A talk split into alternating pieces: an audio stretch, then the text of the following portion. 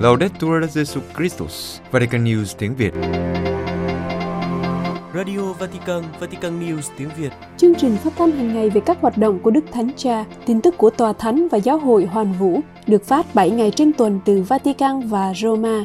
Mời quý vị nghe chương trình phát thanh hôm nay, thứ tư ngày 7 tháng 6 gồm có Trước hết là bản tin, kế đến là sinh hoạt giáo hội. Và cuối cùng là gương chứng nhân. Bây giờ kính mời quý vị cùng Phượng Hoàng và Vũ Tiên theo dõi tin tức.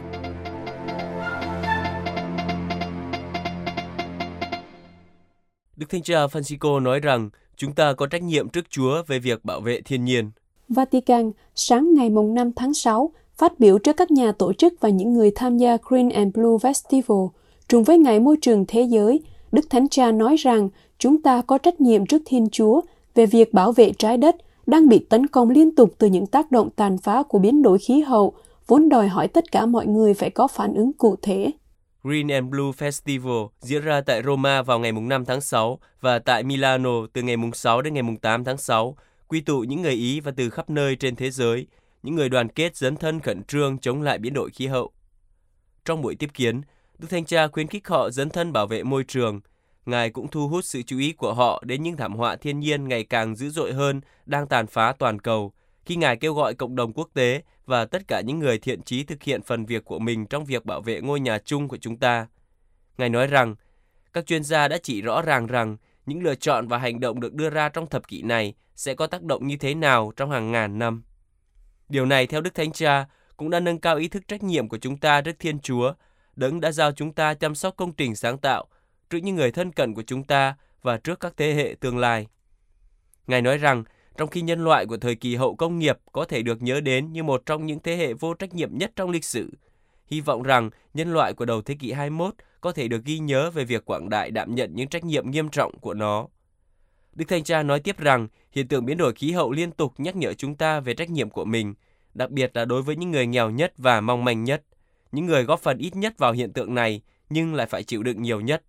Và Ngài thúc giục, ngày nay, điều cần thiết là toàn thể cộng đồng quốc tế phải ưu tiên thực hiện các hành động tập thể dựa trên tình liên đới và hướng tới tương lai, nhận ra tầm quan trọng, tính cấp bách và vẻ đẹp của thách đố trước mắt chúng ta. Ngài nhìn nhận rằng đó là một thách đố lớn lao và đòi hỏi, bởi vì nó đòi một sự thay đổi mang tính quyết định trong mô hình tiêu dùng và sản xuất hiện tại, và việc thay đổi mô hình này là cấp bách và không thể trì hoãn được nữa. Ngân hàng Vatican lãi ròng 29,6 triệu euro trong năm 2022. Vatican, báo cáo thường niên năm 2022 về hoạt động của Viện Giáo vụ, quen được gọi là Ngân hàng Vatican đã được công bố vào thứ Ba ngày 6 tháng 6. Theo đó, lợi nhuận ròng của ngân hàng là 29,6 triệu euro so với 11,8 triệu trong năm 2021 trước đó. Ngân hàng này được tổ chức Monevo đưa vào danh sách các ngân hàng được xếp hạng tốt nhất trên thế giới. Đây là năm thứ 11 liên tiếp Ngân hàng Vatican công bố báo cáo thường niên, bao gồm báo cáo tài chính năm 2022, được lập theo chuẩn mực kế toán quốc tế E EIS IFRS. Báo cáo tài chính đã được Hội đồng Giám sát của Ngân hàng Vatican nhất trí thông qua và theo quy chế được chuyển đến Ủy ban Hồng Y để kiểm tra. Với sự vững chắc của báo cáo tài chính năm 2022 và có xét đến nhu cầu vốn của ngân hàng, Ủy ban Hồng Y đã quyết định về việc phân phối lợi nhuận. Để đảm bảo rằng Ngân hàng Vatican có thể duy trì các mục tiêu phát triển của mình trong dài hạn, Hội đồng Giám sát đã khuyến nghị với Ủy ban Hồng Y duy trì chính sách thận trọng trong việc phân phối cổ tức như năm 2022. Hội đồng đã đề xuất với Ủy ban Hồng Y về việc phân phối cổ tức 5,2 triệu euro. Đề xuất của Hội đồng Quản trị trong việc phân phối cổ tức như sau, 3 triệu euro cho các hoạt động tôn giáo của Đức Thánh Cha Francisco, 2 triệu euro cho hoạt động bác ái của Ủy ban Hồng Y, 200.000 euro cho các hoạt động bác ái được điều phối bởi giám chức của Ngân hàng Vatican. Trong phần báo cáo về thông tin có tính chất hoạt động, ông Gianfranco Mammi, Tổng Giám đốc Ngân hàng Vatican, thông báo rằng vào ngày 31 tháng 12 năm 2022, tài sản trên bảng cân đối kế toán của Ngân hàng Vatican lên tới 2,8 tỷ euro. Ông giải thích với Vatican News rằng, trong thời kỳ bất ổn trong lĩnh vực ngân hàng này, Ngân hàng Vatican nổi bật nhờ tính vững chắc về vốn cao và tính thanh khoản mạnh mẽ, với các thông số vượt qua các yêu cầu quy định, khiến nó trở thành một trong những tổ chức vững chắc nhất trong toàn cảnh ngân hàng quốc tế. Cuối cùng, Tổng Giám đốc Ngân hàng Vatican nhắc lại rằng Viện Giáo vụ là tổ chức tài chính duy nhất phục vụ giáo hội trên thế giới hoạt động dựa trên nguyên tắc nhất quán với đạo đức công giáo, chứ không dựa trên nguyên tắc lợi nhuận tối đa có thể, dù vẫn tuân thủ các tiêu chuẩn và thông lệ tốt nhất của ngân hàng quốc tế. Các nhóm tôn giáo chào mừng luật thẩm định doanh nghiệp của châu Âu. Roma, một số tổ chức xã hội dân sự công giáo chào mừng việc Nghị viện châu Âu đã thông qua chỉ thị về thẩm định tính bền vững của doanh nghiệp, luật bắt buộc về nhân quyền, tiêu chí môi trường và nghĩa vụ quan tâm của ban giám đốc doanh nghiệp.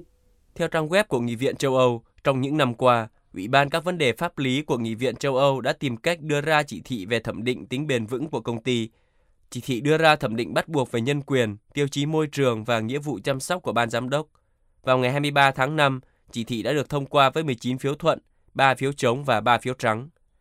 Các quy định bắt buộc các công ty phải có nghĩa vụ xác định và khi cần thiết, ngăn chặn, chấm dứt hoặc giảm thiểu tác động tiêu cực từ các hoạt động của công ty, bao gồm cả hoạt động của các đối tác kinh doanh đối với nhân quyền và môi trường. Điều này bao gồm lao động trẻ em, nô lệ, bóc lột lao động, ô nhiễm, suy thoái môi trường và mất đa dạng sinh học. Vào ngày 2 tháng 6, qua một tuyên bố chung, các tổ chức trong đó có Caritas châu Âu, tổ chức bảo trợ các cơ quan phát triển công giáo ở Âu Châu và Bắc Mỹ, phong trào Laudato Si đã chào mừng quyết định này của Nghị viện châu Âu. Tuyên bố viết rằng, Chúng tôi rất vui mừng khi thấy các nguyên tắc quan trọng đã được khẳng định trong văn bản này. Việc mở rộng nghĩa vụ chăm sóc của các giám đốc công ty, bao gồm nhân quyền, biến đổi khí hậu và hậu quả môi trường, có thể buộc họ phải chịu trách nhiệm về kết quả do các quyết định về các vấn đề bền vững. Và một bước ý nghĩa đầu tiên hướng tới việc đảm bảo khả năng tiếp cận công lý cho nhiều nạn nhân của lòng tham, thường là đặc trưng của các hoạt động kinh doanh, đặc biệt là ở Nam bán cầu. Trong các nhóm gửi đến lời kêu gọi chấm dứt lợi nhuận ích kỷ vi phạm công bằng xã hội của Đức Thánh Cha trong sứ điệp Ngày Quốc tế Lao động 2013. Tôi nghĩ đến những khó khăn ở nhiều quốc gia ngày nay đang ảnh hưởng đến thế giới việc làm và kinh doanh. Tôi nghĩ đến nhiều người, không chỉ những người trẻ bị thất nghiệp, nhiều khi do quan niệm xã hội thuần túy kinh tế, vốn tìm kiếm lợi nhuận ích kỷ, vượt ra ngoài các giới hạn của công bằng xã hội. Các tổ chức công giáo cho biết Họ xem nghĩa vụ chăm sóc của các giám đốc công ty là một yếu tố cấu thành chính của văn hóa chăm sóc mà họ ủng hộ, và điều đó cần được mở rộng ra toàn bộ chuỗi giá trị. Các doanh nghiệp cần duy trì một la bàn đạo đức và giám đốc công ty cần duy trì các tiêu chuẩn cao nhất qua việc làm gương. Quyết định của nghị viện đưa ra một dấu hiệu mạnh mẽ. Theo đó, các tổ chức châu Âu đã sẵn sàng tránh xa một mô hình kinh tế chỉ dựa trên việc theo đuổi lợi nhuận gây tổn hại cho toàn thể thủ tạo. Tuyên bố kết luận, Chúng tôi kêu gọi tất cả các bên đề cao phẩm giá con người, phát triển con người toàn diện, hòa bình toàn diện và áp dụng cách tiếp cận sinh thái toàn diện. Đức Hồng Y Parolin nói, các cuộc khủng hoảng hiện nay cần những phản ứng toàn cầu và huynh đệ. Roma, phát biểu tại buổi khai mạc cuộc họp của tổ chức Centesimus Annus Pro Pontifice ngày 5 tháng 6 nhân kỷ niệm 30 năm thành lập, Đức Hồng Y Pietro Parolin, Quốc vụ Khanh Tòa Thánh nhấn mạnh, tình bạn xã hội và văn hóa gặp gỡ là những giá trị bao gồm vốn thực sự biết cách thúc đẩy sự phát triển của xã hội và cá nhân trong dấu hiệu của sự gắn kết. Tập trung vào hai giá trị, tình bạn xã hội và văn hóa gặp gỡ, Đức Hồng Y nhận xét, bây giờ mọi người đều hiểu rõ các vấn đề, việc tìm kiếm giải pháp và kỳ vọng của nhiều anh chị em chúng ta có chiều kích toàn cầu và đòi hỏi những phản ứng toàn cầu như nhau, và do đó cùng nhau làm việc vì lợi ích của cộng đồng, những lời kêu gọi chung chung về hòa bình hoặc tăng trưởng kinh tế hoặc lợi ích của môi trường là không đủ. Đức Hồng Y chỉ ra khái niệm về công ích phải được hiểu và có lẽ phải được hiểu lại để tránh các chính sách hoặc hoạt động thúc đẩy các giải pháp riêng biệt, vì những điều này có thể hoặc tạo ra sự loại trừ hoặc cơ hội cho tất cả mọi người. Và ở đây, tình bạn xã hội và văn hóa gặp gỡ đưa ra một quan điểm hữu ích để đạt được công ích cụ thể, bởi vì cả hai đều là đặc điểm của một xã hội cởi mở và hướng tới tương lai. Ngài giải thích, cần tình bạn xã hội bởi vì bản chất của nó là bao gồm và giúp lập kế hoạch cho các hoạt động không giới hạn trong cộng đoàn hoặc quốc gia của mình. Cần nền văn hóa gặp gỡ vì khuyến khích một lối sống biết tôn trọng phẩm giá và tự do của mọi người.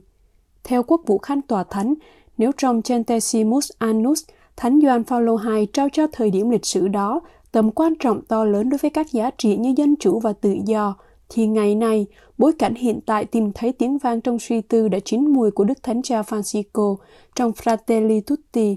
Đức Hồng Y Parolin kết luận, về bản chất, đó là vấn đề của trách nhiệm định hướng các quyết định và nguồn lực hướng tới việc nhận thức đầy đủ tất cả con người, sự phát triển và nguyện vọng trên cơ sở phẩm giá và căn tính của con người. Linh mục Nigeria đề nghị phong chân phước cho các tín hữu bị thảm sát vào Chúa Nhật hiện xuống. Nigeria, James Manuel Fawe, hiệu trưởng Học viện Thánh Alberto thuộc giáo phận Kafachan của Nigeria, đã đề nghị phong chân phước cho những người thiệt mạng trong vụ thảm sát vào Chúa Nhật lễ hiện xuống ngày 6 tháng 5 năm ngoái. Hơn 50 tín hữu công giáo, bao gồm cả trẻ em, đã thiệt mạng tại giáo sứ Thánh Francisco Xavier Ogo của giáo phận Ondo khi các tay súng bắn vào những người đang tham dự thánh lễ và kích hoạt chất nổ. Ngày 2 tháng 6, trong một tuyên bố với tổ chức bác ái trợ giúp các xã hội đau khổ, cha Favek nói rằng việc phong chân phước cho các tín hữu bị sát hại này sẽ củng cố đức tin của mọi người. Cha nói rằng, đối với tôi, một linh mục trong giáo hội công giáo Roma Thánh Thiện, sẽ không phải là một ý kiến tồi nếu giáo hội quyết định mở án phong chân phước cho những người đã thiệt mạng trong cuộc tấn công đó, vì họ đã chết khi tuyên xưng đức tin của mình. Họ đã chết trong khi thờ phượng Chúa tại nhà của chính họ. Vì vậy, nếu giáo hội mở một tiến trình phong chân phước cho họ, thì đó sẽ là một chặng đường dài để củng cố đức tin của những người đang thực hành đức tin của họ ở những khu vực bị chiến tranh tàn phá, hoặc ở những khu vực như miền Bắc Nigeria, nơi hầu hết những người mang danh Kitô hữu đều bị bách hại. Theo Chafave, những kẻ khủng bố tấn công với mục đích đuổi các Kitô hữu ra khỏi những vùng đất màu mỡ ở miền trung Nigeria và áp đặt sự cai trị của người Hồi giáo ở các bang phía Bắc có đa số người Hồi giáo.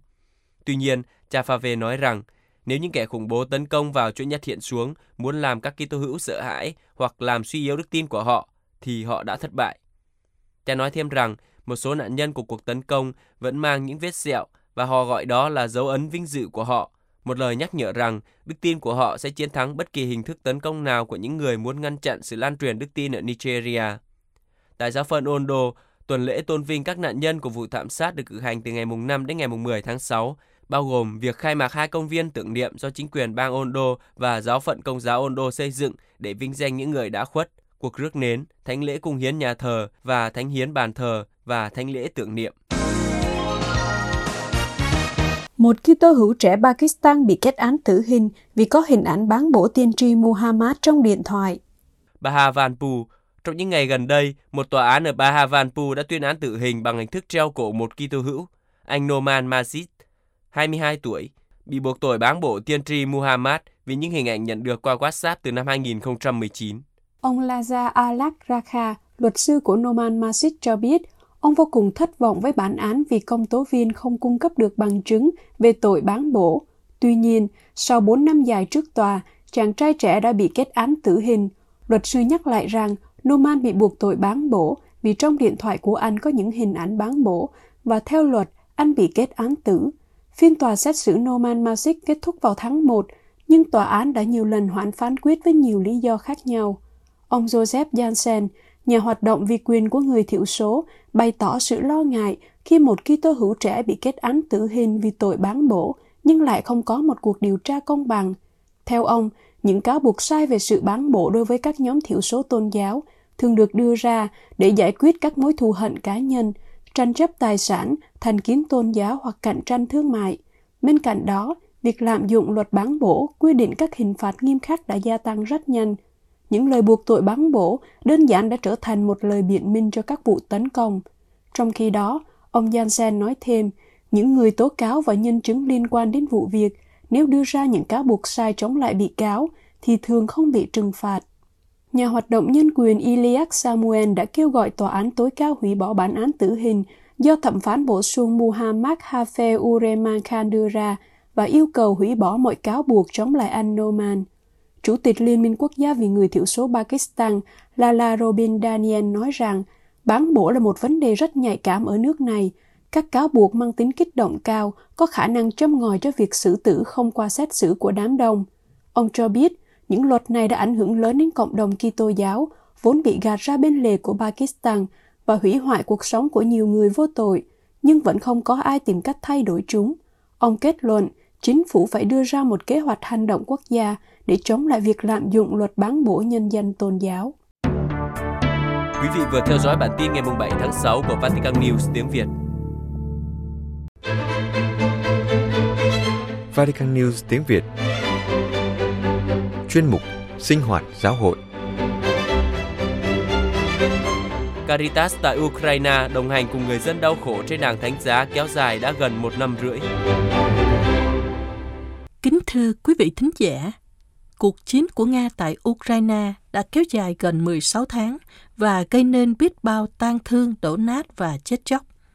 Và như trong mọi cuộc chiến, thường dân là những người chịu ảnh hưởng lớn nhất của chiến tranh.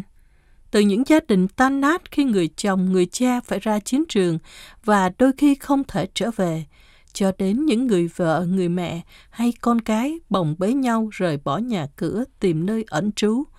Và cũng có những người mất mạng vì bom đạn.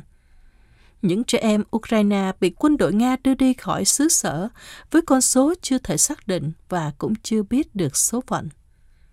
Những người ở lại thì nhà cửa bị hư hại, thiếu thốn những điều kiện sống căn bản. Trong tình cảnh này, cơ quan Caritas, một tổ chức bác ái của giáo hội công giáo, đã không ngừng hỗ trợ cho những người dân đang đau khổ vì cuộc chiến. Cha Vyacheslav Hinevich, giám đốc điều hành, và cha Andriy Nahinak, người đứng đầu tổ chức canh tính và mạng lưới, cho biết về hoạt động không ngừng của Caritas ở Ukraine – Cha nói về sự dấn thân của những nhân viên và tình nguyện viên Caritas khi sát cánh cùng những người phải gánh chịu hậu quả chiến tranh. Chính đôi mắt của trẻ em và của những người mà chúng tôi giúp đỡ đã giúp chúng tôi vượt qua và tiếp tục hy vọng. 15 tháng sau khi Nga xâm lược Ukraine, thảm kịch của cuộc xung đột một lần nữa được kể lại bằng những con số được cung cấp bởi Caritas Space, tổ chức bác ái của Giáo hội Công giáo Latin ở Ukraine, và Caritas Ukraine, tổ chức bác ái của Giáo hội Công giáo Đông phương Ukraine. Chỉ trong vòng chưa đầy một năm rưỡi, hai tổ chức này đã cung cấp hơn 7,3 triệu dịch vụ xã hội. Số người bị ảnh hưởng bởi chiến tranh, cả ở các khu vực giao tranh lẫn ở các thành phố làng mạc thường xuyên bị tấn công, không ngừng gia tăng. Và nếu không có sự giúp đỡ liên đới của nhiều tổ chức quốc tế, chính phủ và những người thiện chí, tình hình nhân đạo sẽ nghiêm trọng hơn nhiều. Cha Andriy Nahirnyak, người phụ trách tổ chức căn tính và mạng lưới của Caritas Ukraine, giải thích rằng để hiểu được số lượng người cần giúp đỡ thì cần nhìn vào số liệu của những người tản cư trong nước. Trước chiến tranh, có khoảng 36 triệu người sống ở Ukraine. Vào tháng 5 năm 2022, hai tháng sau khi chiến tranh bùng nổ, đã có hơn 8 triệu người tản cư trong nước. Đến tháng 12, số lượng này đã giảm xuống còn khoảng 6 triệu. Hiện tại có khoảng 5,3 triệu. Số người tản cư giảm là do mọi người sẵn sàng quay trở lại miền đất của họ, hiện đã được giải phóng và trở về nhà của họ. Tuy nhiên, sự trở lại này không tương ứng với sự sụt giảm nhu cầu. Thực sự có lẽ chúng còn tăng lên bởi vì ngoài những nhu cầu cơ bản, hiện còn có nhu cầu tìm kiếm sự giúp đỡ để xây dựng lại những ngôi nhà bị phá hủy. Hai tổ chức Caritas của giáo hội công giáo Ukraine đã dấn thân cung cấp thuốc men và thực phẩm, nơi trú ẩn tạm thời và các bữa ăn nóng, hỗ trợ xây dựng lại nhà cửa và nhiều hơn nữa, thậm chí hỗ trợ tâm lý tinh thần để giải quyết những vết thương vô hình, Chính cha Vyacheslav Rinevich, giám đốc điều hành Caritas Spex Ukraine, giải thích rằng việc chăm sóc theo chiều kích tâm linh được truyền cảm hứng từ các giá trị nền tảng của Caritas. Cha nói, khi chúng tôi giúp đỡ mọi người, chúng tôi cố gắng dành thời gian cho họ, lắng nghe họ và thể hiện sự quan tâm của chúng tôi để họ cảm thấy rằng Chúa đang chăm sóc họ. Sau đó, một số người yêu cầu cộng tác với chúng tôi để có thể giúp đỡ và trở thành tình nguyện viên. Vì vậy, chúng tôi cố gắng thể hiện khuôn mặt của giáo hội gần gũi với con người. Chăm sóc chiều kích nội tâm là nguồn gốc của dự án, như cha Vyacheslav kể lại, dự án cung cấp các kỳ nghỉ ở nước ngoài cho trẻ em bị ảnh hưởng trực tiếp bởi chiến tranh, ngay cả khi mất cha mẹ, cho các em thoát được đôi chút tiếng còi báo động của không kích và xung đột. Xây dựng hòa bình những tổn thương cá nhân trải qua trong chiến tranh có thể được phản ánh trên bình diện xã hội. Vì lý do này, như cha Nahinak chỉ ra, điều quan trọng là phải ngăn chặn và giúp vượt qua các xung đột trong xã hội. Một trong những dự án của Caritas Ukraine là nhằm tăng cường sự gắn kết xã hội bằng cách một mặt giúp đỡ các cộng đồng địa phương giải quyết các vấn đề nội bộ của họ và mặt khác khuyến khích họ làm công tác xã hội. Theo cách này, một nỗ lực cũng được thực hiện để chữa lành các tâm hồn thông qua chương trình xây dựng hòa bình nhằm khắc phục những căng thẳng trong cộng đồng nảy sinh bởi ba vấn đề quan trọng mà các nhà điều hành Caritas xác định – vấn đề về ngôn ngữ, vấn đề tiếp cận viện trợ nhân đạo và vấn đề về truyền thống và văn hóa. Cha Nahiniak nói thêm, chúng tôi phải nhận thức được tất cả những vấn đề này để đảm bảo sự chung sống hòa bình trong cộng đồng của chúng tôi. Bởi vì cùng chung sống hòa bình có nghĩa là hiệp nhất và chúng tôi cần xây dựng sự hiệp nhất ở cấp làng xã và thành phố. Đây là cách mà sự thống nhất của đất nước chúng tôi được xây dựng, cũng bắt đầu từ gia đình. Vết thương của các gia đình Cha Hinevich cũng nói về việc xây dựng hòa bình. Điều này không chỉ liên quan đến thái độ của chúng tôi đối với người nghe, bởi vì còn hơi sớm để nói về nó. Chúng tôi phải đợi thời điểm của công lý. Ngược lại, đó là việc xây dựng các mối quan hệ trong một gia đình mà người chồng đang ở trên chiến trường và người vợ đang ở nước ngoài. Ở đây cũng vậy, hòa bình phải được vun đắp để gia đình được đoàn tụ, bởi vì người chồng trở về từ mặt trận, thường mắc hội chứng hậu chấn thương, cần tìm lại vị trí của mình trong một gia đình đã bị chia cắt bởi chiến tranh. Các quy trình này rất phức tạp và chúng tôi muốn giúp đỡ mọi người vì sứ mạng của Caritas là chữa lành những vết thương và vết sẹo sẽ còn tồn tại qua nhiều thế hệ. Quan tâm chăm sóc những người hoạt động cho Caritas Kể từ khi bắt đầu cuộc xâm lược, số lượng các dự án do hai tổ chức Caritas ở Ukraine thực hiện đã tăng lên đáng kể và do đó số lượng nhân viên và tình nguyện viên cũng tăng lên. Giống như tất cả người Ukraine, họ cũng đang trải qua những bi kịch và khó khăn do chiến tranh gây ra và họ cũng cần được quan tâm và chăm sóc. Cha Andri Nahinak vô cùng đau buồn nhớ lại cái chết của một số nhân viên của Caritas Maribun trong tháng đầu tiên của cuộc chiến. Đối với chúng tôi, đó là một thảm kịch. Sự quan tâm đến nhân viên và tình nguyện viên đã thúc đẩy Caritas Ukraine mở ra một chương trình mới, đó là chăm sóc nhân viên, tức là có người cung cấp tư vấn tâm lý, tổ chức các cuộc họp, khóa đào tạo và các chương trình phục hồi tinh thần. Đây là yếu tố rất quan trọng, vì nếu không có người hoạt động thì không giúp được người gặp khó khăn. Jarinchnevich nói tiếp, đó là một khoảng thời gian rất khó khăn đối với chúng tôi, thật khó để làm việc khi có các cuộc tấn công và đánh bom, bởi vì một mặt, chúng tôi phải nghĩ đến sự an toàn của chính mình, mặt khác chúng tôi hiểu rằng chúng tôi phải tiếp tục công việc của mình bởi vì mọi người đang chờ đợi sự giúp đỡ của chúng tôi. Cha cũng cảm thấy khối lượng công việc và trách nhiệm gia tăng. Cha giải thích rằng chính sự cống hiến hết mình của các cộng tác viên của cha giúp cha có thể chịu đựng nỗi sự căng thẳng này. Cha chia sẻ, đối với họ, đó không phải là công việc mà là phục vụ, bởi vì họ làm việc 24 trên 24 và sẵn sàng gánh vác trách nhiệm chung.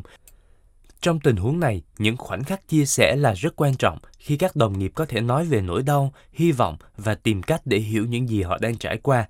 Cha Vyacheslav kết luận, tôi đã đi đến kết luận rằng đối với chúng tôi đây là một đàn thánh giá thực sự, đã diễn ra gần một năm rưỡi. Mỗi ngày chúng tôi có thể gục ngã rồi đứng dậy. Đôi khi bạn chỉ muốn gục ngã dưới sức nặng của cây thánh giá này và không bao giờ đứng dậy nữa. Bạn chỉ muốn trốn tránh vì bạn cảm thấy thực sự mệt mỏi.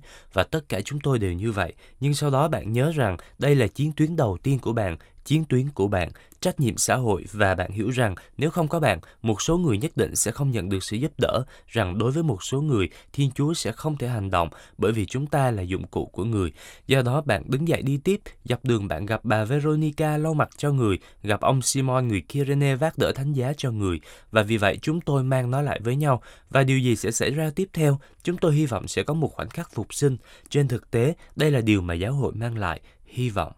Tin tốt lành là trong thực tế có rất nhiều người trên khắp thế giới ủng hộ và giúp đỡ chúng tôi và khi bạn nhìn thấy ánh mắt của những đứa trẻ trở về từ những kỳ nghỉ mà chúng tôi tổ chức ở nước ngoài hay ánh mắt của những người đã được giúp đỡ, đó thực sự là một sự khích lệ và đây là động lực để chúng tôi tiếp tục phục vụ.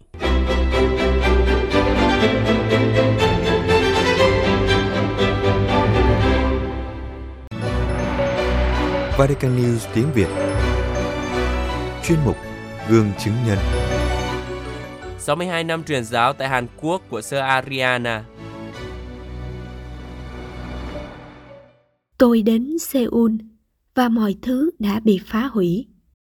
Chỉ có nhà thờ và nhà ga trung tâm. Sơ Adriana Brisky, một nữ tu truyền giáo của dòng con Đức Mẹ phù hộ, hay còn gọi là dòng Salesian nữ, bắt đầu câu chuyện của mình như trên. Theo Sơ Adriana, hơn 60 năm truyền giáo giữa dân tộc Hàn Quốc là một hành trình đầy bất ngờ. một hành trình dài trong sự quan phòng của Chúa. Một cuộc phiêu lưu truyền giáo được trải nghiệm trong những lần vượt qua nỗi sợ hãi và hy vọng, đau khổ và kỳ vọng về hòa bình. Trong những thập kỷ của bán đảo bị chia cắt và của những người sống ở đó. Vào tháng 10 năm 1959, khi mới 27 tuổi, Sơ Adriana đã đến Nhật Bản. Rồi từ đó, nữ tu bắt đầu sứ vụ lâu dài tại Hàn Quốc. Đất nước bị tàn phá bởi cuộc nội chiến giữa Nam và Bắc và đang trải qua một tình trạng xã hội mà Sơ cho rằng không thể tưởng tượng được. Sơ nói, Nhớ lại thời gian đó, tôi kinh ngạc và thấy được những điều kỳ diệu mà Hàn Quốc đã thực hiện để đứng dậy. Các nữ tu Saliyin đầu tiên đến Seoul vào năm 1957 và sống tại một ngôi nhà gần nhà thờ giáo xứ. Sau đó, các chị đã mở một nhà khác ở Gwangju. Sơ Adriana cho biết, trước khi sơ đến, đã có ba nữ tu phục vụ tại đây. Các chị làm việc trong các trường học, thăm các gia đình, các bệnh nhân trong các bệnh viện gần đó. Về khó khăn trong việc học ngôn ngữ, Sơ nói Chúng tôi phải mất một thời gian khá dài để học tiếng Hàn. Sau đó, chúng tôi làm việc với các em thiếu nhi. Trong số những em này, một số đã trở thành linh mục, số khác trở thành nữ tu. Và đó là một trải nghiệm tuyệt vời đối với chúng tôi. Mặc dù không nói được tiếng Hàn, nhưng chúng tôi đã giao tiếp từ trái tim đến trái tim. Với những bước đầu được thực hiện với đức tin, đức cậy và đức mến, cho tới nay, công cuộc truyền giáo của các nữ tu Salesian ngày càng phát triển. Hiện nay, ở Hàn Quốc có 260 nữ tu Salesian được phân bổ trong 32 nhà. Các nữ tu Salesian Hàn Quốc cũng đã mở một nhà ở Mông Cổ trong số bốn ngôi nhà nằm rải rác khắp thủ đô Seoul, một nhà dành riêng cho trường mẫu giáo, một nhà khác dành cho các thiếu nữ trong độ tuổi từ 13 đến 20. Những người trẻ lẽ ra phải ở trong tù, nhưng được chính phủ giao cho các nữ tu chăm sóc phục hồi, một con đường phục hồi xa nhà tù. Sơ Adriana nói, Mỗi ngày tôi đều phải dành thời gian cho các em – và đối với tôi, đó là khoảng thời gian đầy niềm vui khi thấy các em được phục hồi. Thực vậy, được bao bọc bởi tình yêu, các em trở lại chính mình, theo kế hoạch tốt lành của chúa trên cuộc đời các em. Trong số những thiếu nữ được cứu thoát khỏi cuộc sống tù tội nhờ công việc thầm lặng của các nữ tu, có người công giáo, tin lành và người không theo tôn giáo nào. Sơ chia sẻ Tình cờ tôi hỏi một số các thiếu nữ, nếu bạn thấy Chúa Giêsu, bạn sẽ hỏi người điều gì? Các em trả lời rằng, họ sẽ nói với Chúa, Lạy Chúa xin tha thứ cho con, con đã phạm sai lầm, nhưng khi rời khỏi ngôi nhà này, con sẽ dấn thân sống tốt. Xin tha thứ cho con và giúp con trở thành một người tốt. Trong ngôi nhà thứ ba ở trung tâm Seoul, các nữ tu Salesian dành cho việc đào tạo các ơn gọi mới.